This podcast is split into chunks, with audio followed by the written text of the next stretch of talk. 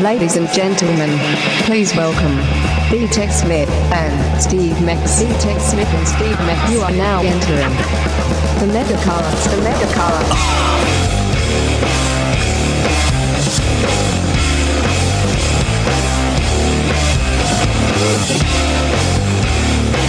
Ted, maybe I should have came out to this song during uh, Defy Wrestling. Oh, I never even that's thought not a about bad this. idea. I mean, I'm happy with my choice. I came out to Window Panes Underfoot, Oh, no kidding. Yeah. Look at you. showing some support from our boys, Glenn and the fellas. Yeah, man. Man of the people, Steve Miggs. That, that's what I do, man. Yeah, when they hit me up like two days before Defy Wrestling, which I was the ring announcer and the, the host of, they're like, hey, we never bothered to ask, what, what, do you have a song? You want to send us a couple songs that you would want to come out to? And I'm like, I get to come out to a song? Oh, and first thing I thought of is, like, ah, I got to give some love to our, since it's all about local indie wrestling, Seattle wrestling. I think let's let's tie the bridge between the two and bring uh, some local rock into the mix. And Window Pane seemed like a perfect choice. I'm jealous that you got to go out to a walkout song Yeah. and do ring announcing. Yeah. Like, like I walk out to like a like kind of song. I mean, I guess that's what I do at, at Cage Sport, but it's always the same song, and it's got like a like a little like it's like oh here comes Ted Smith, blah blah blah. Right. But the only time I feel like I ever walked out to just a song was the fight I had, but I was so nervous and scared I don't really remember. I Like didn't you, say you were blacked out. at right, that you point. got to walk out and like enjoy it. Yeah, I did, but it was also I, I dude. Oh, I'm even, sure you were nervous. Even though I didn't have to wrestle or fight or anything along those lines, there was still moments where I'm like, I don't even remember going. I mean, I remember stepping out of the curtain. I remember putting my arm in the air with the microphone in my hand like a fist. Like, Yeah. oh. I remember the crowd going nuts and then just going around the entire front row, like every, because they said milk it. Just, you know, before I went out there, I was talking to my buddy Matt Farmer, who is the, they call him an agent or a booker or whatever you want to call him. He's basically running the show behind the scenes. And he's like, just do what you want, man. Like, but, just, you know, milk it. Like, let's, get the moment going and, and enjoy it. So I'm like, all right, I'm going to go around the whole place. And he goes, and, but don't, definitely don't fall when you, don't trip when you go into the ring. And I look at him and go, why would you say that to me? He goes, got to say it to you. Like, and then it's like, you know, he's like just wanting to mess with me. But man, that was, all. I'm sure we'll talk about it a bunch during uh, today's uh, MegaCast. Got to hang out with our, our buddy Matt Cross, M Dog, Son of Yeah. Havoc. That was pretty awesome. And I do uh, gotta say that dap you give Farmer right before you open the curtain, though. I mean, I know we'll get into it, but it just looks so cool, dude. well, if you look on my, and I put it, I'll try, and- I'll try and remember to retweet it on the MegaCast Twitter page. I retweeted it on my per, on the Ted Smith. Too. Awesome. So at that moment, I didn't remember it until he said it because I, I was so nervous that I don't remember the conversation that I was having with him. Right. But he was like my, I mean, he was my go to guy. He was like my Sherpa. You know what I mean? All Like right. the guy that kept me calm. I mean, he's been doing this forever. He was a former professional wrestler. He's got great stories of all the old dogs that he got to be in the ring with. And, you know, he's just a, a, a great indie legend. A- And he does a great podcast called Indie Indierific on the, uh, the MLW radio network, which is a wrestling podcast thing. And uh, he does it with our boy Jeremy Tate, uh, James Vanderbeek which is very cool. Um, but and he reminded me of this moment. So like I'm waiting, my song's playing. Mind you, two minutes before they start my song, I'm like, hey, dude, does anyone have my microphone? Do I have a microphone? And he's like, oh man, I don't think anyone grabbed the microphone. So then all of a sudden there was like that moment of panic, like I don't even have a microphone. That helps when you're doing the announcing, It Steve. definitely helps. So while we're waiting backstage and the music starts, and I knew I wanted to let the beginning of Underfoot go for a minute because it's got like a good 30 second mu- uh, musical part before the vocals kick in. And the vocals start with like a great scream from Glenn. All right. So I was like, this will be the perfect moment to come out of the curtain. Yeah. When he screams, because we're like, ah, that kind of a thing. So while I'm standing there, I'm just BSing with him. And you can see it in the video. I kind of put what looks like I'm looking at my watch.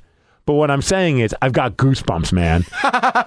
and that's when he was like, enjoy the moment, bro. Enjoy the moment. This is going to be great. And then that's when we. hug Because you're each right. other. It looks like you look at your watch and just dap them up and then go out. No, I'm going. I've got goosebumps. Like I legit was like hair on top of hair. Like it was like I am so excited. This is amazing. And it was also just because of labor of love, like between myself and uh, Jim Perry, JJ, and the rest of the crew, and Matt, of course, uh, from uh, Defy Wrestling. You know, I've really gotten to know those guys and and and become part of the team you know, I mean, I'm I'm their host, I'm their guy, like, and I take that very like with a lot of pride. And so to be able to know that we're about to kick off something special here in Seattle for wrestling, for the wrestling community, we're bringing all the great indie wrestling promotions together for one night of just awesomeness. I was really stoked about that. I was happy for them, and I had a lot of. That's what it was. I'm getting the goosebumps again, man. I was pumped. Dude, I we got to get Farmer and my buddy uh, Brian Howquest in the same room, Yes, right? We're both MC. Like, what if we could somehow get a night together where it's like a wrestling and some MMA with two MCs, let's do it. right? Let's just do like a podcast and just like have those guys like a round table of stories. yeah. Those guys, that, I- that would be great. Yeah, he's a he's a Because there's a solid lot dude. of crossover between MMA fans and wrestling fans. as much as MMA fans don't want to admit to it, there is. There's a ton of it. Yeah, I always love that. Some MMA fans act like as if it's not cool enough, you know. But it's like most wrestling fans love MMA, Yeah. but the ones that don't don't crap on MMA. Whereas on the flip side, Oh, yeah. you know so what I MMA, mean? Some of them, Yeah, yeah, but it's like look at all that. You don't think Conor McGregor loves wrestling? You don't think half of the crap he does on the microphone isn't inspired by as much as he wants to crap on wrestling on the mic, which is also just part of him being, you know, a heel. Yeah, no, no, you're right. When Matt Cross said that last week, I was like, he's right. I mean, Sonnen is like right out of the E. WWE. Absolutely, and a few of these guys I, I, I follow on Instagram. Like I see them posting pictures. I, check me out, hanging out with a pro wrestler with his belt. I'm like, okay, you guys love it just as much as we do.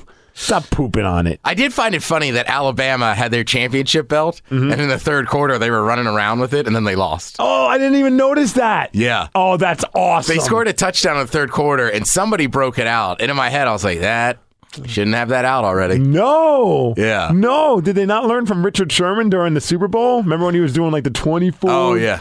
The thing with his hands, and it's like, oh, that came back and bit you in the ass, and now you're a meme for it. Yeah. I got to say, though, Clinton Portis was the first guy I remember seeing. I think it was Clinton Portis when he was playing in Denver. Okay. and he had one on the sideline. He was one of the first pro athletes I've ever seen with like a like a belt that he had had made or just had. I'm loving that the fact that a lot of these, um, whatever it is, football, baseball, basketball, they make like the WWE The belts. belts, yeah. Uh-huh. We should get one for ourselves. Like Yeah, a the- Mega Cash Championship belt, The mega belt. the Mega Belt. Oh, we should do a Kickstarter to get one made. We got to get two made. Yeah. There's Or that- maybe we should just have one. and we just kind of split time with it. Split time with it. Each Wednesday, we hand it off to each other. That's good in theory. Then you know there's going to be like, Ted, it's been a month, dude. You got to bring it back in. I forgot. Right? We could go to that Leather by Dan place that's on uh, the, the Bruce Pritchard show that I keep talking about. All he right. advertises and he makes these belts. I mean, they're like a thousand dollars, but they're really nice. I don't know if we want to drop that kind of coin, which is why we're going to kickstart it. yeah. Or maybe like the funniest Twitter comment we get each month. You get the belt for a month. You've earned it. You've earned it. Or when we have guests in, like when we have Matt Cross, he'll come back, I'm sure. And we're like, here, man, you got to wear the belt. Right? You're, you're now the mega champ. I mean, the first person we put in there's got to be Luke, though. Yeah, yeah, absolutely. Not Eh, computer Luke, but Not real Luke. real Luke. Yeah, computer Luke, ah, he's too much of a jerk. Seahawks, do the right thing. Keep Luke in town. Please. I know. Come on, that's our dude. You can't let him go. I hope he sticks around. That would be awesome. Yeah, man. All right, let's let's get things going, Ted. Let's get our heart racing, our blood pumping, and our brain. Functioning. This week, I'm very excited for the push-up song. All right, all right, You hinted at it, I think, last week's megacast, if I remember correctly. all right. I forgot about it until this morning, and I spent some time listening to the song. And boy, oh boy, the more I listen to it, the more I love it. You know him, you love him. Show up, Mike Tyson. going down. I'm gonna teach him how to knock your ass out. Oh, The hottest diss track in the game. That's right, I'm gonna teach him Soldier Boy. your ass out. You're on notice. Oh, notice. It's going down. I should have came out to this. I'm gonna teach him how to knock You your should have. Oh yes. All right, let's get ten. on Instagram, on his social media. Don't make a f- man. Everybody talk behind the keys. I'm a sting like a venereal disease. If you're fooling with my clip, you're going down. I'm Mike Tyson, and you're gonna feel the wrath. I'm the god of the ring, greatest around. Soldier boy, you can't f- with Chris Brown. Girl, so up, That's not bad. It's Not bad. I like the beat. Teach him how to knock your ass out. For some reason, I thought for sure the push up song was going to be Mingo's. Down. I'm gonna teach him how to knock your ass out. I'm Mike Tyson. It's going down. It's going down. I'm Yep. gonna teach him how to knock your ass out. I'm Mike Tyson. TED Talks. Starring B-Tech Smith. Uh, TED Talk this week. pure and simple. Uh, If you show up, it's going down. You're right. Man, just really listen to people. Like, you know, even if it's a situation that's a a tough one or whatever, listen to them. Don't just be forming your next thought. Listen to what they're saying, take it in, think about it, and then reply. And then also, you know, this is an old saying. I don't know where I heard it last, but you know, whatever the conversation, whatever the hardest conversation is for you to have right now, is the conversation you should be having. wow. I just dealt with some stuff where That's Frank. a, that's a heavy TED talk right now. well, I, you know, I'm dealing with some stuff, and you know, sometimes, man, you you- you push that conversation off, whether you know with whoever it is, then you're in so deep. You think Yeah. you, you think there's no cho- there's no choice, there's no options.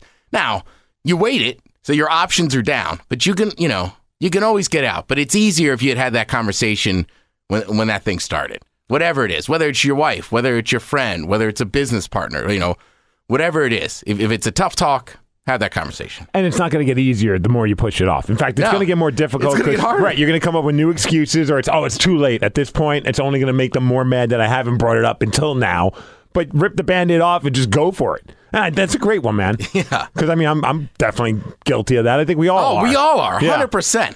And I love the beginning because that's like that's like straight up like improv mentality. And I feel like improv mentality is a- a- applicable to anything, not just comedy Yeah, and I witnessed it at uh, Defy Wrestling. Well, I mean, just and I, I- right before we started the podcast, I said I walked away with a good life lesson, and I talked a little bit about it on the Migs cast, but I felt like I, could, I wanted to save it for when I was talking with you. Nice. just to kind of go into it because we had Matt Cross on, and a lot of love from him. For us, he said he's gotten so much great feedback for that interview that he did with us, which was still I mean, one of my all-time favorite interviews. Not just one of my favorite interviews on the MegaCast it was unbelievable. especially when you don't know what you're walking into. Like you just figure, oh, this will be fun.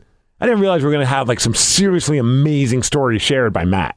Yeah, and I mean, I gotta tell people, you know, especially in radio, like eh, radio people always BS about this and that, but like Steve's not kidding. We're- He goes, I don't know, Ted. Maybe, hopefully, we can get 15 minutes out of him. You know? Yeah, I so didn't the know fact him. it went that smooth and that easy and that awesome for like an hour was unbelievable. And it could have kept going. Like at no point did he see, he never gave the vibe that he wanted to go. The people he was with, I, I talked to afterwards, uh, Joe and Nicole, I think. Yeah. We were hanging out at Defy Wrestling and they're like, we could have sat in there all night. You don't know how much fun we were having. Just getting No to- kidding? Yeah, they're like just getting to listen to him tell these stories because you know when you're friends with someone, you don't get to really, you don't typically interview your friends. yeah, So they were really getting a kick out of hearing because you know they started off, I guess, being fans of Matt before they became friends of, with Matt. All right, all right. So that was cool. Matt came up to me, he's like, "Man, I was getting all these texts from people being like, how amazing, like."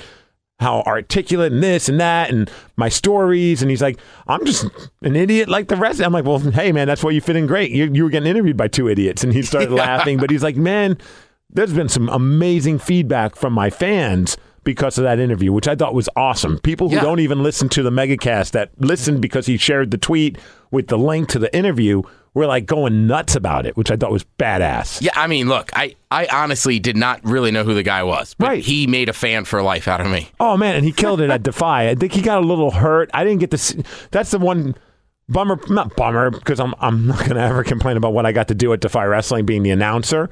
But like at times I couldn't fully watch the matches because I had to prepare for what I was gonna say after the match. I had to get ready for you know what I was gonna say. Yeah, you got to run backstage. Like, trust me, it's the Right. same thing at Cage Fort. There's sometimes I miss fights and stuff, and it's like, like, all right, it's like, ah, I want, you know, especially if it's somebody that's like, you know, Yeah. that or like that you know is a fan, and it's like, hey, man, like, you know, watch my fight. I was just like, crap, like, but I'm gonna try. Maybe I can Yeah. watch a round. So make sure Yeah. you go longer than two rounds. right, Yeah, but the nice thing they had a monitor right backstage, like they call it gorilla That's position. awesome.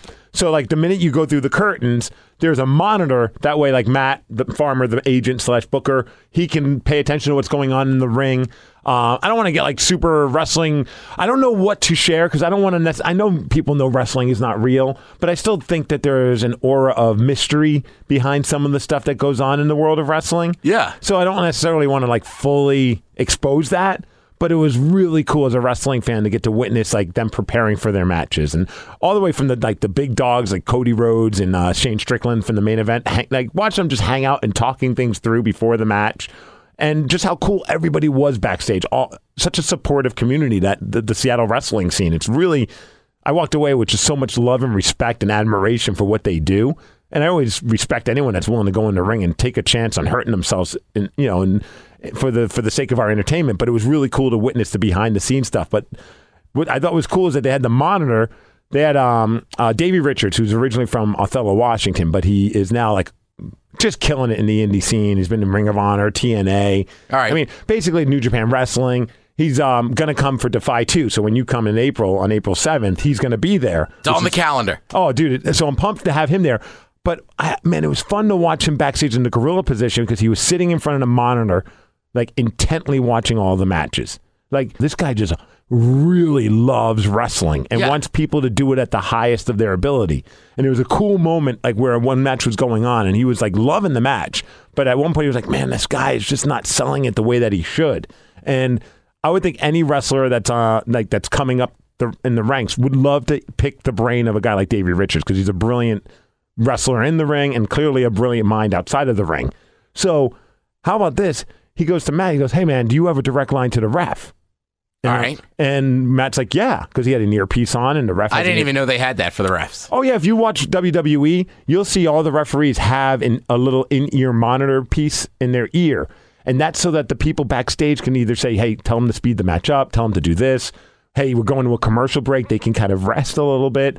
Like the the, the referee is not is like the director of that match. Wait a minute. The ref's not just a ref. Are you going to tell me some of the cops and medical personnel aren't real They're, either? they're yeah, they're indie wrestlers hoping to make it into the Damn it! But it's pretty fascinating when you realize I know, that, yeah. right? So, so he's like, "Hey, can you get a direct line to the ref?" And Matt's like, "Yeah." He goes, "Hey, can you tell that guy he needs to sell a little bit more? It doesn't seem believable that he's, you know." And I'm like, "What the hell? This is amazing!" So Matt's like, "Hey," blah, blah, blah, blah, blah, to the ref. Guys on the ground. At one point later on, the ref gets down, leans in to check and see how the, re- the wrestler's doing. And that's the moment where he's like, hey, man, you need to sell better. Davey says, and I would imagine that guy is like, holy crap, Davey's paying attention to my match and wants me to be better. That had to be for the rest of the Yeah. match. The guy was killing it. Like he was selling it like a champ. It was unbelievable. And I was like, this is so cool. And I hope I'm not like sharing too much. I don't think I am. I think a lot of this stuff gets talked about on a lot of these wrestling podcasts. So Yeah. but I thought that was a really cool moment. Um, we'll take a quick break. All right, all right. A- And I'll share my full experience at uh, Defy Wrestling with you because there's a there was a great life lesson that I think you'll get. A, it, it's almost like a TED talk. All right, nice. It's a, it's a Migs talk. Mixed talk. All right, when the mega It's a Migs message. that's a Migs message when the MegaCast returns.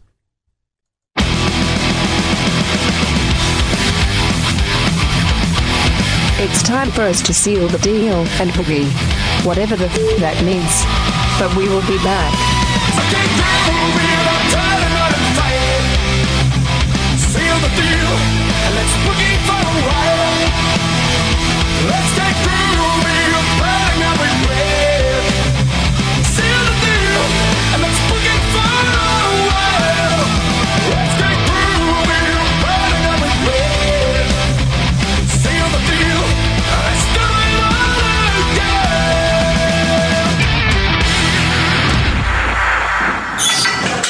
First, there was 24 hour fitness, and now there's one month fitness.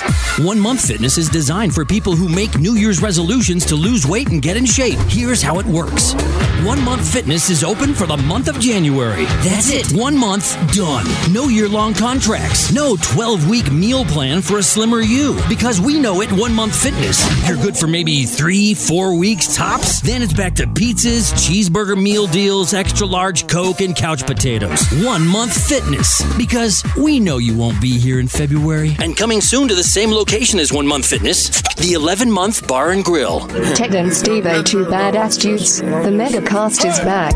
Raindrop, drop top, drop top, smoking, no cooking, the hot pot. Cooking, know your bitch, yeah, dot, dot, dot. Cooking up dip in the crock pot, pot. We came from nothing to something. Hey, I don't Hey. trust nobody, grip the trick, nobody. Call up the gang and See, they we- come and get we can't do janked. push-ups to the Drop song. me a brick, I'll give you a tissue. We gotta listen to it though. Bad. Cooking up with a Uzi. My niggas is savage, ruthless. We got 30s and 100 rounds too. All right, Ted. So I watched them last night do this live. on what? Uh, what were they on? I think it was was it Kimmel? Oh, okay. Yeah, it was Kimmel or uh, or Fallon. It must have been Kim. No, it wasn't outside. It couldn't be. They were on a late night uh, talk show, Steve. All right. Fair enough.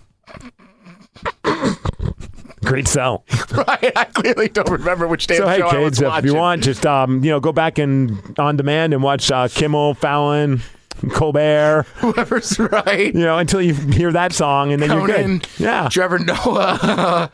James Corden, Seth Meyers, one of those goddamn shows. Hey, before we get to uh, the, the whole Defy stuff, I um we played the, the diss track from Mike Tyson. Yeah. and you know I've been really like geeking out over um this this app that is the old school hip hop things like where you know you can kind of let's see if I can get it to play. Oh, maybe not. Oh, do that maybe. I like the sound of you frantically hitting it. You know that thing, right? Yeah. I'm thinking. uh Oh, I'm sorry. Hold on. Yeah. Turn up my headphones. They ready for this? That's all I got. I'm thinking we should start it. We we should do a diss track. All right. And I was trying to think, like, who should we do a diss track against? And I wonder if you're on the same wavelength as I.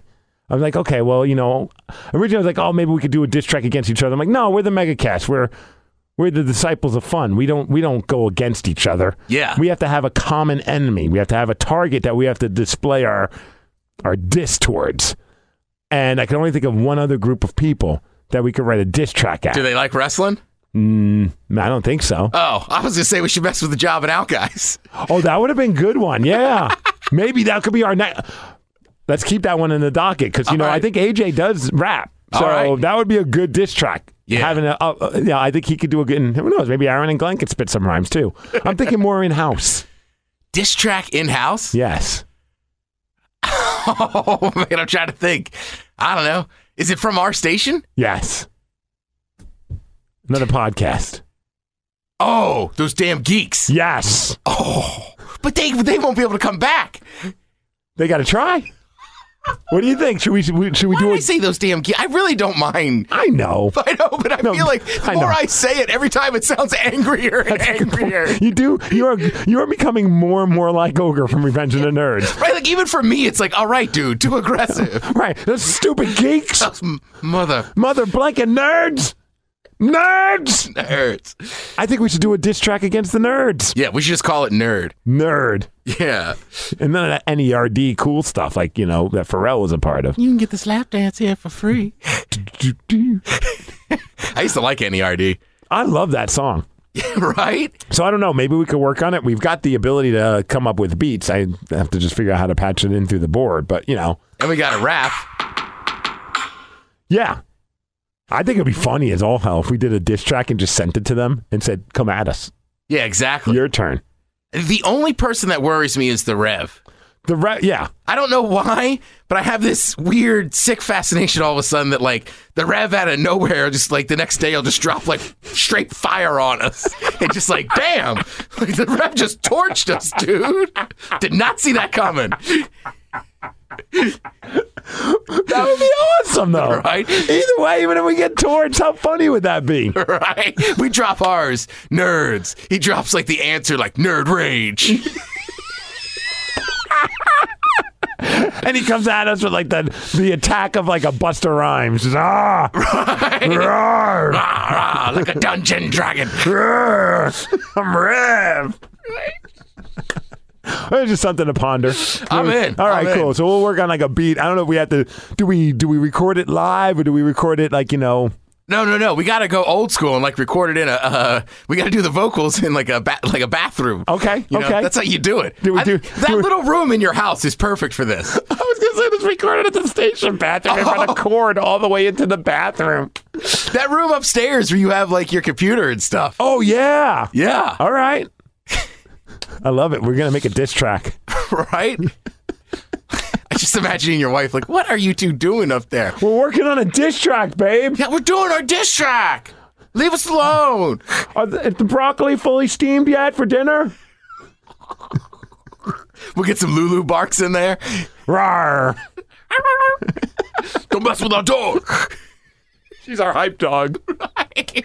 I was just talking with By the way, um, you got to make those shirts now. Oh, I'm making them. I'm gonna. All right. I'm making the Lulu Club shirts, and I'm. I'm not. Um, I'm selling them at the at the next Defy show. Nice. I uh, haven't fully run that by Jim and the crew at Defy, but I don't think they're gonna have an issue with that. I'm trying to figure out a way to send, like get some of the money made to like uh, maybe like Motley Zoo, like an animal shelter or something along those lines. That's 'Cause, a good you know, call because it is yeah. a dog. Yeah, I figured that'd be a cool thing to do. Obviously, I want to be able to cover the cost because I'm not not like you know. After our diss track, I'll probably be rolling in the cash. But until then, I don't have that kind of money to just front for a bunch of T-shirts. So. Yeah, and we're in debt because of that expensive championship belt we just bought. That's true. By you know, I did spend a thousand dollars at Leather by Dan, and I love that we're giving a commercial to Leather by Dan, and he has no clue. right? He's- he pays to be advertised on the Bruce Pritchard show, but here we are going leather by Dan. They make great belts, nine hundred and ninety nine bucks. You can even do an installment plan. Get your own. Like, Get your own, whatever kind you want. He's got the best belts out there. Leatherbydan.com. Damn. What if we, I think we should just start advertising things that don't even know that we're advertising. Have you tried Mountain Dew? It's delicious. MountainDew.com. Did you hear that clip of Gronk from Family Guy this week? Oh boy. you mean uh this one? So what'd you get him, Cleveland? Oreo medals. Whoa! Four standing dogs? No, we're people, sir. Um, Mr. Gronk, I'm Peter Griffin. I live in the house behind yours. We wanted to welcome you to the neighborhood. Awesome. Hey, you guys seem great. You want to come in and eat pizza standing up? Yeah? Cool. You mind if I call you all Grover? I don't like learning names. Yeah, sure, that'd be sweet. Well, come on in, Grover. He knows my name. Let's go check out the hot tub. Check it out. My hot tub is filled with coffee. Grab a donut. Go to town. Sponsored by Dunkin' Donuts. and the pool is filled with my favorite food soup with little shapes in it. Sponsored by Campbell Soup. Oh, alphabet soup is my favorite too. What's a Albafet? Nothing. What you said is not anything. and check out the shower. Ultra Sunrise Monster Energy Drink, sponsored by Monster Energy Drink. Why do you keep saying what things are sponsored by? My manager said if I don't, I won't go to heaven. Sponsored by SMS Audio Sweatproof Sport Headphones. That's the best one. I won't go to heaven. Sponsored by. dude, the Defy uh, experience was. Oh, so I was uh, mentioning about Lulu and the Lulu Club shirt. So I'm gonna have those for sale at the next Defy one because man, everybody's asking about Matt Farmer, the guy I was talking about. Yeah. Cody Rhodes now has one. That's awesome. That was great because we had him on in the morning show and the interview was going so great that I'm like, you know what, man, this interview's going so good. I feel like now is the right time to have you be an honorary member if you would like to be in our Lulu Club. And he's like, well, what's the Lulu Club? Because he's in the Bullet Club. Yeah. So I show him the picture of me and Lulu and the shirt, and he goes, "Oh yeah." He's like, "Can I get one of those shirts?" And I'm like, "Yeah, yeah. I have an extra large. I have one left over." And he's like, "Awesome." And then he goes, "Well, who else is in the club?" And I go, "Well, it's uh, me, my wife, uh, my in-laws' dog uh, Trixie, And Lulu. and Lulu." And he's like, "Awesome." who else is in the club? So then I bring it to the uh, to Defy Wrestling, and he's like, "Yeah, we'll switch shirts." I'm like, "Man, whatever. You know, I don't, I'm not trying to take your shirts away. I think about Matt Cross. Granted, I think Cody might have maybe has a couple extra bucks Yeah. from his career, but you know, still, I'm not going to try and Plus, take it's like soccer. At the end of the game, you trade jerseys. Right. So I show up.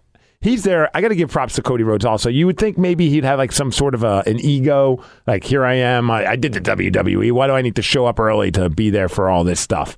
And he was there before th- the call time for the wrestlers. Like it was call time was at like six. He was there at like five forty five. Dope. And I was like, wow, that you know, that just shows like what kind of a guy he is. Like, you know, even Matt Cross brought it up, I think, or Shane Strickland, like he's obviously not trying to be Mr. Big Time in the indie world. Like he wants he wants to fit in. Yeah, Matt was talking about that. That's right. And so I see him. I'm like, hey man. He goes, did you bring the shirt?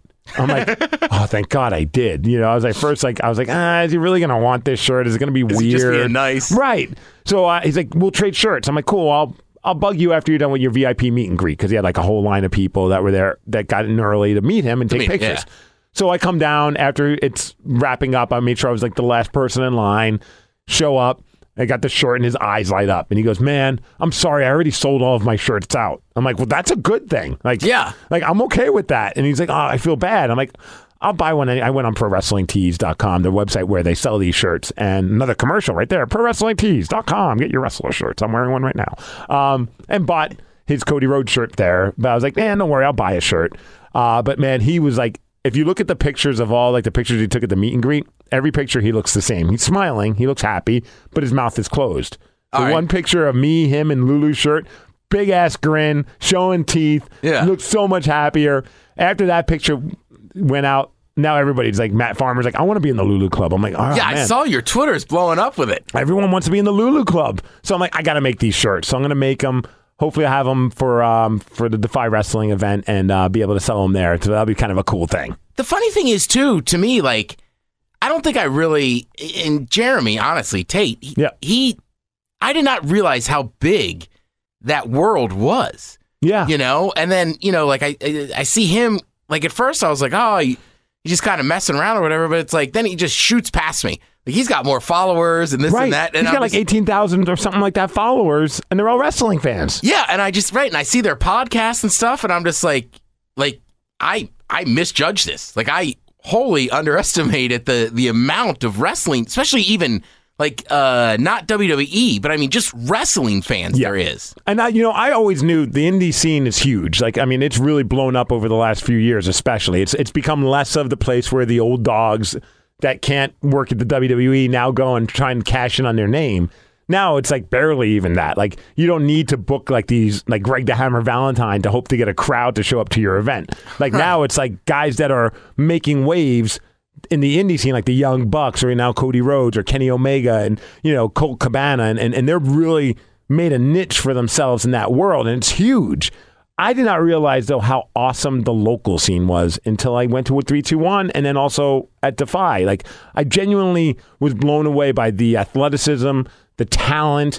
I mean, this isn't like guys that are just like, you know, it's a fun hobby kind of a thing. And I'm sure there are some wrestlers that it is just a fun hobby, but there are some like the the sexy Maxis and Eddie Van Glam and Mr. Fitness and these guys are like just doing some phenomenal stuff in the ring. And there's more. I just don't want to bore people by naming names that people might not know. But do yourself a favor if you're a wrestling fan and check out some of these indie shows. It's it's it's chock full of great talent, and the ones that might not even have the skill, at, like you know, to do the move sets, they've got the charisma. They're doing something Yeah. cool in the ring that's making it entertaining. So it was it was cool to witness that. The thing that I walked away with most was just the, the and, and it goes back to your TED talk uh, about just you know being in that moment and not waiting for your chance to just speak, like actually actively listening.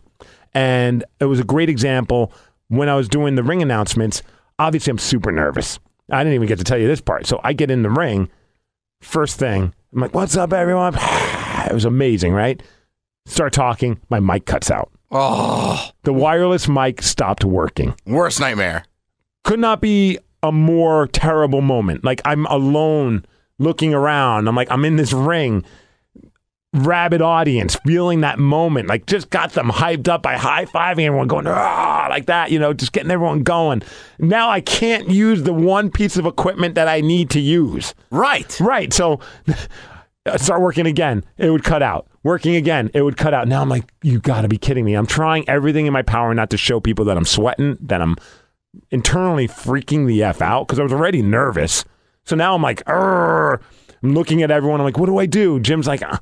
he's, you know, we're trying to communicate, but he's up on the second level where the sound booth is, and I'm on in the ring. There's no chance to have a conversation while everyone's screaming and yelling. You know what I mean? And that was that Yeah, moment and where in I'm like, MMA, there's like the apron. Yeah. It's like if my mic goes out, I can literally just push it through the fence to Kenny, and he'll give me his. Right. We don't have You don't another have that microphone for wrestling. No, there's only one microphone, and it's the one that I'm using. So I'm like, I don't know what to do. And now the crowd's getting hotter and hotter. And honestly, in retrospect, it was the best thing that could ever happen because the crowd got way more into the night right from the get go because they were like, "We got your back, Steve," in a weird way. All Like, right. we're gonna start chanting stuff. So all of a sudden it was like, "Let's go, Steve Miggs! Steve Miggs sucks! Let's go, Steve Miggs!" Like like John Cena type stuff. I'm like. Just soaking it in. So now I'm freaking out, but I'm also like, I need to pay attention to what's going on. This is the coolest freaking thing ever. There's a chant with my name in it, and Yeah. they're saying I suck. This is great. I've never been more excited for someone to tell me that I suck. And then uh, I turn I turn around. I'm like, maybe I should just leave the ring. Like I don't know what to do. And as I'm turning around, that's when I see Kevin, one of the guys on the crew, wiring up an XLR, getting me a hardwired mic. All I'm right. like, oh, thank you, thank you, thank you, Jesus. Gives me the mic, start talking, place is going nuts, right? Um, throughout the night, like doing the stage announcements, not stage announcements, the ring announcements. and things are going smooth. A couple little flubs here and there, but nothing too big. I had a huge flub, at least in my heart, um, when we had uh, this fatal four way match, right? It was, and one of the wrestlers is a, a woman by the name of Kate Carney. She's from Bellingham. Oh yeah, I was just checking out her Twitter the other day. Oh, she's so good. So good. I mean, like, she's going somewhere. Like, All you right. know what I mean? Like, she's got the charisma, the personality, the talent. The crowd loves her. Every sh- she's got her own confetti cannons, like these little cannons, right? So she gets on the top on the turnbuckle and just shoots confetti, and I'm like, you got it all going right now. Like you're just, I- I'm going to enjoy watching this ride because we're going to look back and be like, yeah, I saw her Yeah. wrestle here. So I'm doing her introduction, and part one of her nicknames is she's the Queen Midas of professional wrestling. Great name. All right. I'm so like still in my head because I'm losing my voice because I pushed it too hard during the intros because I didn't know that the mic was cutting out. I just thought my hearing was getting messed up. So I'm Screaming. yeah. So it's in my head, and I wasn't fully paying attention to her intro, and I said, The Queen Midas touch. And I was like, Oh, I mean, the Queen Midas of professional wrestling. And she looks at me like, What the F? Like, mad? And I'm like, Oh my God, oh my God, I just pissed off one of the wrestlers, and that's the last thing I wanted to do. I had so much respect for what they were doing. The last thing I want to do is piss them off. Like, I really wanted them to know that I have nothing but love for what they're doing out there. 'cause Was it's- she mad or was that wrestling mad? well, I thought she was upset with me, right? All right. After the match was over, we're hanging out in the gorilla position. She's there, and I went up to her. I'm like, hey, I'm really sorry that I screwed your name up. And she looks at me and she's like, ah, no, no, no worries. I was just playing it up. All right. That's a yeah. And it was like, that was that life lesson. I'm like, damn it. Like, she was fully on board of being in that improv moment. Like, she saw that I screwed up, used it as an opportunity to mess with me for the, the for the match. That would have scared me too, though, if that was her Right. reaction. Like, Right. Yeah, she won the match. I didn't want to piss off the person who wins the match. She's got confetti cannons. Confetti cannons. You can't piss off the lady with confetti cannons. now that's that's a no no, Steve. It is. That's rule number one. So, anyways, uh, that was a, that was a cool thing. We'll take a quick break. All right. Um, trying to think if there was any other things really quick before I forget. Uh, Where is where is Washington Hall? it's kind of like the Beacon uh, First Beacon Hill, Hill? First, First Hill, Hill? First Hill, kind of an area. right. Um, easy to park though. There was like a three dollar pay lot for the whole night. Nice. I know. I was like, this is great. This is awesome. Another quick, funny moment. Um, and it was great because I think the crowd, it was one of those, after that, I really, it was like, it really opened up my eyes. Like, yeah, you know what? You're right. Just be in that moment. Enjoy it. Like, even when like I did a stage, when I did the, uh, the ring introduction for Cody versus um, Shane Strickland, th- I was about to introduce Cody after Shane, but people started chanting 253. And I'm like, I almost talked over it. I'm like, nope. This is, let's have that improv moment with the crowd. Let them chant for a while. Nice. You know what I mean? So like she without knowing it, and I'm sure she has no idea that she had that much of an impact on me, but it was a huge impact. I thought it was really cool.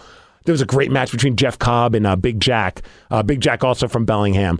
Holy smokes! Also another guy that's well on his way to doing something special. For a big dude, he flew around that ring. All right. One more question. Do you like? Do you have an earpiece too? Like, No, so that you just got to go off the feel of when to let the crowd chant and you talk. And oh yeah, Because Oh, like yeah. I mean I only know from like WWE stuff, but I can, I'm always wondering like are those scheduled breaks in their talks? Are they expecting boos or cheers or uh, you know, honestly, it was just all about feeling that moment. And it's funny because I remember one of our buddies on Twitter, the Humbler Lane. He said, yeah. Are, ha- "Are you? Have you been practicing?" And I, my response was, and I wasn't. I was being funny, but I was also being serious. I was like, "I've been practicing this my entire life. Yeah, I've been right. watching wrestling my whole life. Like, I know what.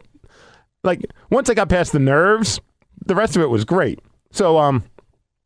before their match, you know, I went around before the night and I, I just asked everyone, "Hey, is there anything that you want me to say?" Like I, most of them gave bios, but some didn't, so I had to go up to them and be like, "Hey, what do you want me to say besides your name?" And they would tell me, "Hey, like Mr. Fitness had a great moment." He goes, "Hey, when you go up there, can you call me, but say it reluctantly, and I'll play off of it.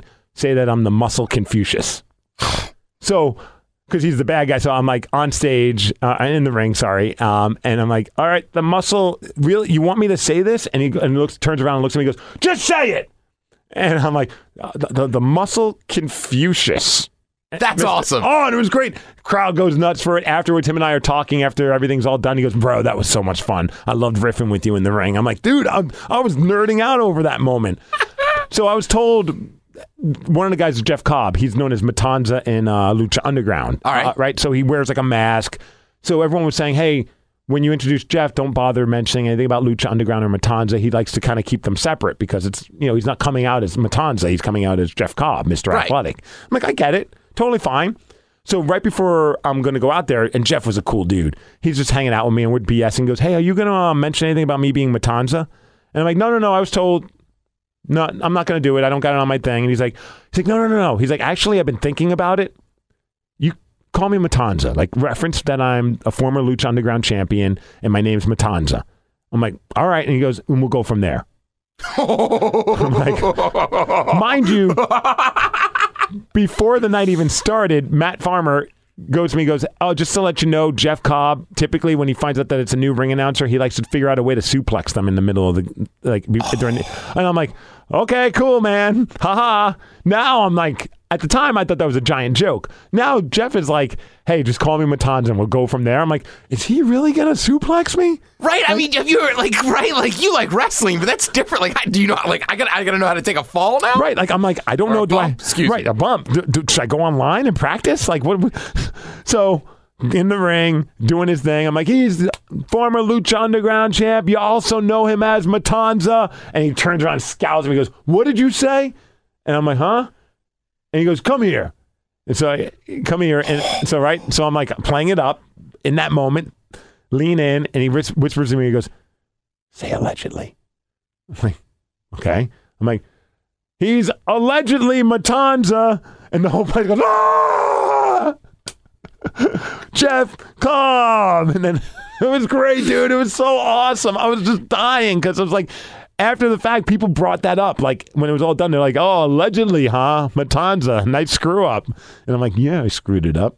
That's funny, man. I, I, I got to be honest with you. I think I'd be scared when they're like messing with you like that in the ring. Oh, it was- or the, yeah, the ring. Yeah, yeah. I was, dude. I was like, oh, what? Do you really want me to lean into you? Like, I don't know if this is a good idea. I'm, I'm giving you my head to do whatever you want with it. You know what I mean? I, well, uh, you know, I, I told you personally, but I want to say on the podcast to me, I'm proud of you. Oh, thank it you, looked man. awesome, dude. It I, felt great. I mean, even just some of the pictures I've seen of you just in the corner when like guys are running around or whatever, and you just you look professional. It just it looked awesome. Yeah. Also, congrats to Defy Wrestling. I mean, the whole all the videos I've seen look great, and I I am more than excited for the seventh of April. I'm, I'm pumped that you're going to be there. It's it's a great vibe. The crowd, if the crowd is even half as hot as it was uh, last Friday, dude, it's going to be an amazing night of wrestling. I know Davey Richards is wrestling for sure. I wouldn't be surprised if we see some of the guys that were there this time around back again, uh, just to be in the ring while they were throwing streamers at Cody Rhodes and Shane Strickland. I'm like, I looked over at the ref. I go, I'm like, bro, this is amazing. He goes, I know. I can't believe I'm in here. I'm so pumped for this match. Not realizing later on in the match, he's part of the the the outcome of the match because Cody goes in to kick Shane in the face. Shane moves out of the way and kicks the ref in the face and knocks him out, quote unquote. Classic. And I'm like, oh my God, no wonder why he was so pumped. Like, he's a good dude. Like, the refs were great. Everything was great. But when we get back, let's talk about something other than Defy Wrestling. All right. I want to talk about a man who willingly cut his penis off. All right. And when you hear his reason why, it's not as crazy as you would think it would be Hey, you probably just got tired of it. when the mega cash returns.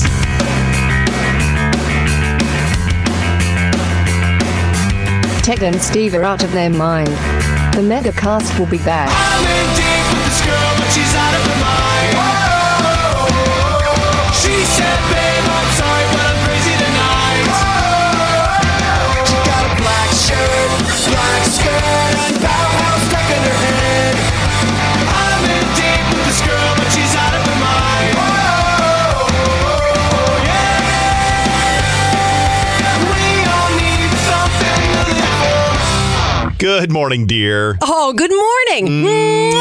Sorry I'm running late for work. No time for breakfast this morning for this guy. Uh uh uh. You sit down and eat, Mr. Ambitious. Work can wait. You need a nutritious breakfast. well, okay. Do we have Cheerios? sure do. What kind today? Is it multigrain or frosted or the new peanut butter or the new dulce de leche Cheerios? Nope, something brand new you're gonna love. These Cheerios are just what the doctor ordered, being impotent like you are. What? Yep. It's Cheerios with nuts, raisins, a little honey, and a touch of Viagra. It's nut and raisin honey Cheerios for impotent men like you. Nuttin' raisin honey? Yeah, I've heard that before. Eat up, hun. Cheerios is naturally low in fat and cholesterol, and now nut and raisin honey Cheerios can help keep our marriage intact too. Okay, I'm eating. I'm eating. Hey, yo, Bob, you want to carpool into work today? I'm just leaving. Can't leave yet, Eric. He's eating nut and raisin honey Cheerios for impotent men. Okay, that's enough. I don't know why you have to tell the whole Nut and raisin honey Cheerios from your friends at General Mills. Face off. Okay. What is a silver tongue? Is that old people cunnilingus? Yes, I went there. The megacast is back.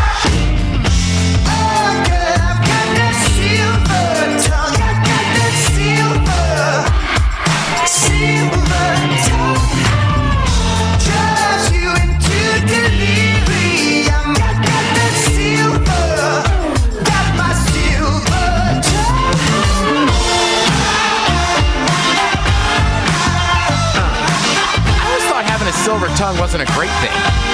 Yeah, yeah, I have no idea. What is a silver tongue? Grace thinks it's uh, cunnilingus with old people.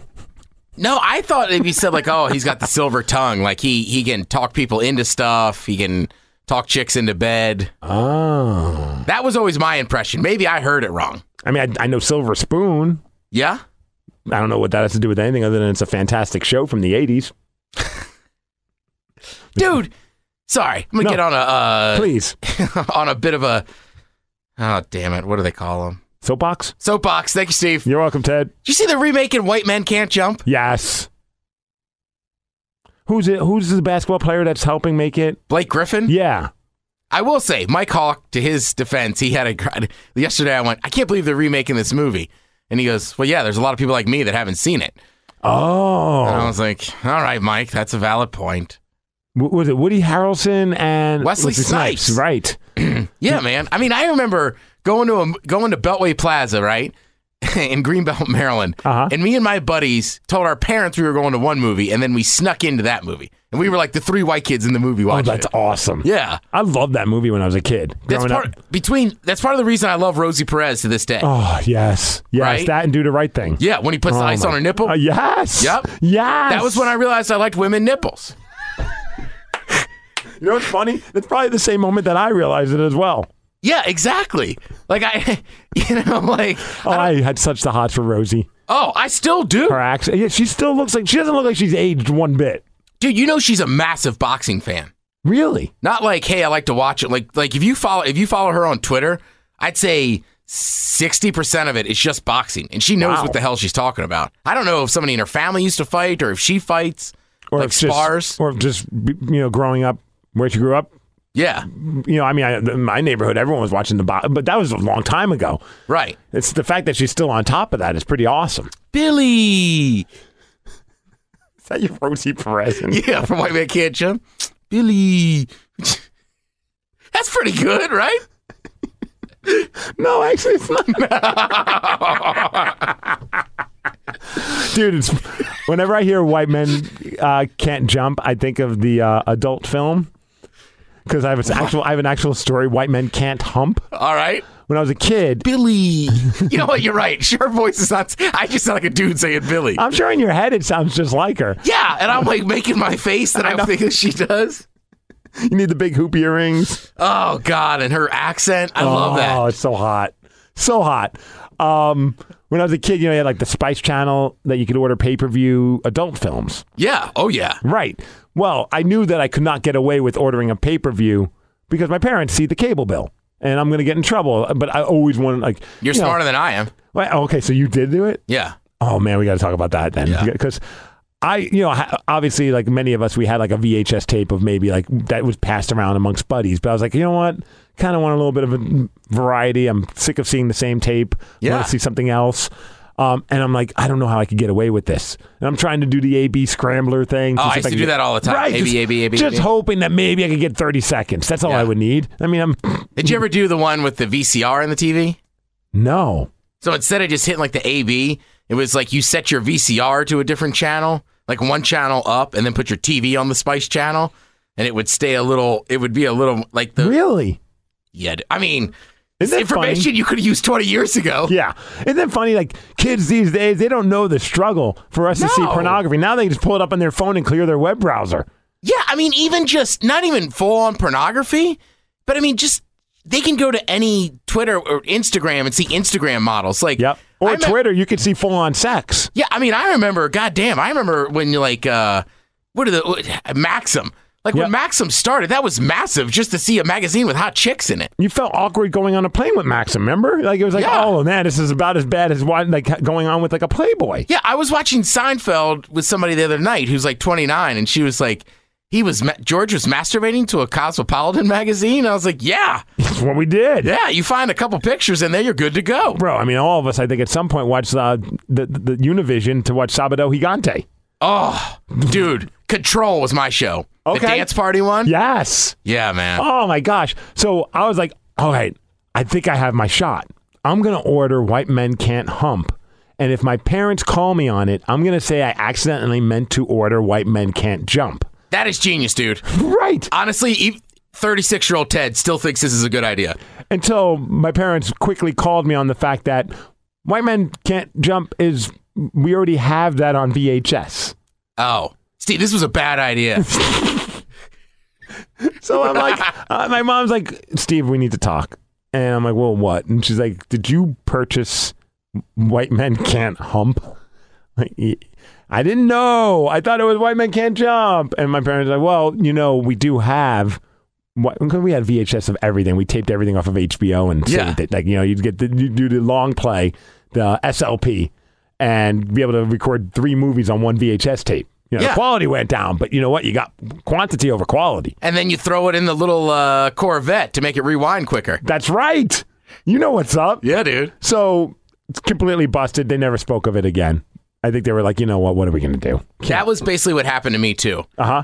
Like, my dad wasn't living with us at the time. He was, and then uh, my mom went out of town with my sister for like a college visit. Yeah. So Saturday night I was going to have a party, but Friday night a porn party. Yeah, Friday night I, I ordered porn, and then I kind of forgot about it. And then same thing, like a couple weeks later, my mom and it was something awful. Like like I know this sounds like a lie, but it literally was like night nurses or something. you know what I mean? And same thing. My mom was just like, "Did you order blah blah blah?" And I don't even know if I said anything or just put my head down. And she was just kind of like, "All right." And same, Same it was thing. never spoke of again. Right. Well, um, we're addressing it. We're on to you, but we're not going to keep belaboring the issue. Right? And I think that's a 'Cause good nobody way. wants to have that talk, and it's No. like it's natural. It's it's a teenage boy or something. Obviously, they're going to look at that stuff, but like it, you're, nobody's mom wants to have that conversation with their son, anyhow. And the, the part that pissed me off the most is when I went to college. What did my dad do? He spent that. Remember back in the day, because it wasn't uh, digital; it was all analog cable. Yeah. He got the, the scrambler, which was illegal at the time. Oh, so you're getting everything. So he bought it for like a hundred bucks, whatever it was, and it just scrambled everything. Yeah. So now all they had to have is basic cable, and then they had all the channels. So Mm-hmm. whenever I would come home, first time I came home, I'm like, "Wow, guys, what, you got every channel now? Like, wh- isn't that a lot of money?" My dad's like, "No, I got one of those the scramblers. I bought it from my buddy, and he, oh, wow, best hundred bucks I ever spent. Get everything now." And I'm like, "Everything? Damn it, Dad!" Like, I mean, don't get me wrong. Every time they went to bed, I went downstairs and watched pornography because I was Yeah. like, I had to. I I'm- remember I'm getting when- my money's worth. Did you? I remember when we bumped up to like uh, Skinamax Mm-hmm. or got sh- Cinemax and HBO, and that, I mean that was I would wait up Red every Shoe Friday. Diaries. I loved Red Shoe Diaries. Everybody that's over 35 right now is nodding their head. Yes. Yes. Isn't like Duchovny in a Red Shoe Diary? I think he was. I remember. Uh, I think uh, And it was like the softest of softcore porn, but there was still boobs and butts. it was awesome. Yeah, and simulated sex. Simulated sex. Strong sexual content. Remember oh, the SSC. SSC? Boom! Yes, dude. That was the best. Glad to see we lived a similar life. Yeah, I mean, I, We my, were meant to be the disciples of fun. my brother had private parts, Howard Stern's book and paperback. Yep. And I would steal that every chance I got because there was pictures of boobs in it. Oh, yeah. Every chapter started with a picture of some chick. Yeah. I forgot about that. Yeah, man. yeah, man. Well, this is a weird segue to go into a story about a man who willingly cut off his own penis, and I believe you know the story. Okay. Um, you turned me on. Maybe a bad word to use right now, but you turned me on to a television show, or a, yes, uh, Hamilton's Pharmacopoeia. I thought you got me on that. Okay, my bad. You turned me on to the Vice Network. Yeah. And I think maybe Munson, somebody turned me on to Hamilton's Pharmacopoeia, pharmacopoeia and it's like, dude, it's basically a show of this guy, Hamilton Morris. And he's like a doctor or a scientist. I'm not exactly sure what he is, but he just goes around and does drugs. Yeah. In like random countries. And whether it be he actually imbibes in the drugs or he just interviews people who are on the drugs, it just depends. Some of them are on mushrooms. I think he did some on other drugs as well. The mushroom episode was pretty good. Be careful what you what you put in your body before you watch it. Yes. I ate a very strong edible one night uh-huh. and tried to watch it. I think it was the mushroom one. And I was like, this is too intense. The mushroom one was yeah. And I had to turn it off. Did you ever watch the uh, the PCP episode? Yes. Okay, so you know exactly where I'm going then, and maybe you forgot. All All right. right. so the, many people will remember this story, and I forgot about the story until I was watching that episode. And it's called a positive PCP story, and it's on the Vice Network, Hamilton's Pharmacopoeia. Uh, towards the end of the episode, like they're following people who do PCP and are not like your typical PCP users like you expect. Like you always expect like these horror stories. And Yeah, they're actually inner city. Right. They were interviewing some people. They're like, no, I just do it recreationally. Um, I haven't really lost my mind. You know, I'm fine. You know, they're a little off, but not like n- they're not like in the news for like eating somebody's head off. You know it what blew I mean? my mind. Right. I never like I never know PCP had anything. I thought that was just straight up just a bad chemical drug. Right, because I remember growing up watching like that that after school special on Angel Dust, and that's basically what PCP is. Yeah. And the guy's like freaking out, and he just throws himself out of a second story window, and and it was like, I don't ever want to touch that drug. Not that I ever want to. Still, watching this episode does not make me want to do the drug. It's I not like- agree. it's it's just fascinating. It's You inter- know, PCP's still kind of big in DC. really Yeah, wonder why. because it's uh, it's one of the few black-owned and black-run kind of drug trades. So They Okay. look at it as like a business that they still own and run. So it's almost like you're showing like y- you're you're you're, you're um, investing in your community. Yeah. Plus, it's cheap.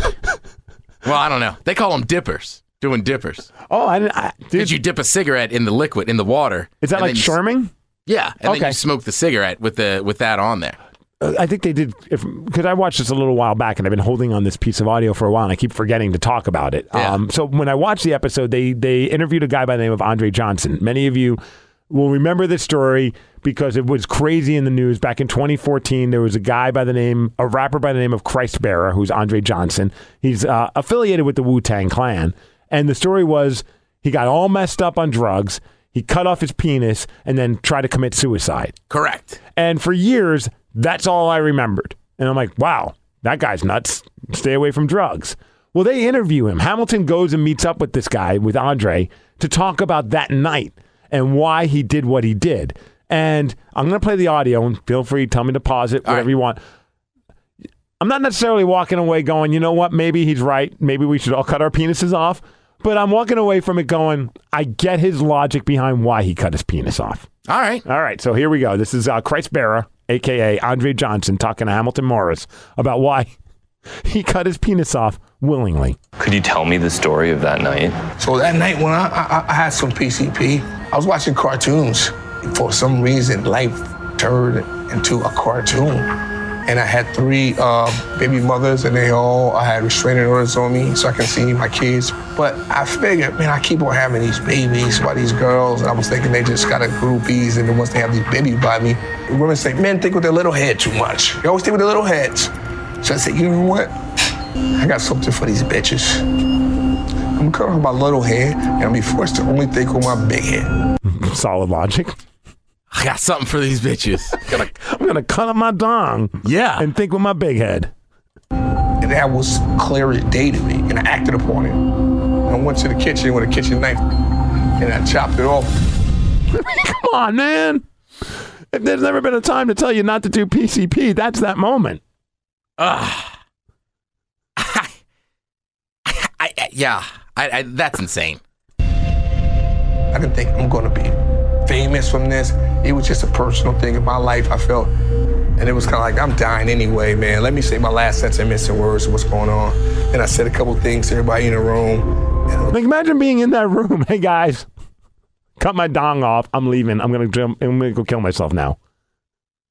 I can't. No, my parties, any party we've been where people have been biting in some narcotics, it never goes down that road. No. If anything, hey, I want to order a pizza. Well, we already have a pizza. You haven't eaten it yet. Yeah, exactly. Oh, my bad. cool. Like, yeah, you know, I jumped off the balcony here. You know what I mean? Two story balcony. So when I hit the ground, I kind of, con- I was unconscious for a second. But then I realized, yo, I'm not dead. I was like, yo, f- this shit. Yo, guess what? Nobody's got shit on me. Watch this shit. I'm finna turn the world upside down, and people are gonna really f- understand who God is, because I promise you, He's I and I is Him. They I mean, he, he's God. And Hamilton's just sitting there, and this guy's getting more and more animated about this story. And I'm just like, man, I think I'd be like, hey, cut. I got to go. Maybe not say cut. Right, because he's just sit, he's just getting his hair trimmed, right? Yeah, he's just hanging out in a barber shop. Yeah. And this is like, there are people getting haircuts while this is going on. Yeah. Because, you know, that's what you want to do is talk about cutting dogs off around a pla- in a, in a, in a facility or an establishment that has lots of sharp objects. Yeah, and dudes. Right. So you know, I'm in the morning. It was all over my bedroom. Like, yo, what the f- going on? You know. So people could say, oh, that did that. He chopped off. What an idiot! It, it actually was a genius plan. I feel. You know. Now, here we go. Here comes his rationale behind it. And I got to say, not necessarily my world. I wouldn't necessarily go down this road. And I'm, def- I'm definitely not going to plan on cutting my penis off anytime soon. But it brings up a solid point. I really loved my nine and a half inches that I sh- that I had. At the same token, but pause. I mean, Of course, he's got to let everyone know what he's doing. right? He still got to let everybody know he had a nine and a half inch hog. I might not have it anymore, but just to let you know, humble brag. Humble brag, right? Humble brag, nine and a half penis. And I don't know that that's even a humble brag. He must have mentioned how long his penis was so many times that when he references it, he can't help but say nine and a half inches. chopped off. What an idiot! It, it actually was a genius plan. I feel. You know.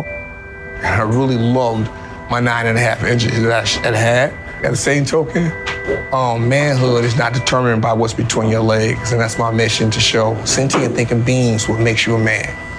We don't live in a society, we live in a sex society. You feel me? I do, absolutely. I think it's like the sort of thing where people hear the story and it's just hard for them to mentally grasp. Would you feel comfortable showing us any of the the wound or anything like that? Is that something you want to show or Great question by Hamilton. Yeah. He's getting in there. I don't necessarily want to be in the room while this is going on, but I respect the questioning. Yeah. And his response is great. So the guy actually, at, at this point, does stand up and starts unzipping his pants. is that a more private thing? Um, yeah, of course, I'd be this. What up? Mm. No, stop playing, man. Okay. A bunch of dudes in here. What I do such a thing? What I do such a thing, man? But yo, if you guys can guarantee me a million dollar kickoff, I- I'll show you the one right now. that was great comedic timing. Like he legit stood up Yeah, and he's yeah. like, like maybe a maybe a couple feet. You know, I mean, maybe nine and a half inches away from um Hamilton. I like that he says, too, there's a bunch of dudes in here. Why would I do that? but for a million dollars, I'll show you right now. Yeah, I think that's extreme, but Yeah. I do agree with him. I don't think that I don't, you know, I think un- unfortunately people get wrapped up and think the size of your penis determines if you're a man or not. Yeah, and I think there are many times that we don't necessarily think clearly because of what's going on down there. Oh, 100%. And now he doesn't have to worry about that. I don't know if I would want to go that extreme. You know, sometimes I'll just be like, you know what, I just need to have some alone time, and then I can kind of clear my thoughts Yeah, like sometimes I eat too much, but I don't think about chopping off my hand, or your tongue. right? like it's like I should just not eat that much pizza. All right, then we should probably get out of here. By the way, Yes. I've, I've come to realize that I reference pizza way too often. Pizza's delicious, man. I know, but like somebody somebody over the Christmas break was like, "What's with you and pizza?" I was like, "I I don't know. I think it's just the ultimate kind of food, so it's like it's I, I don't know." It's a good refer- a good reference point. I think Yeah. that's, you know why?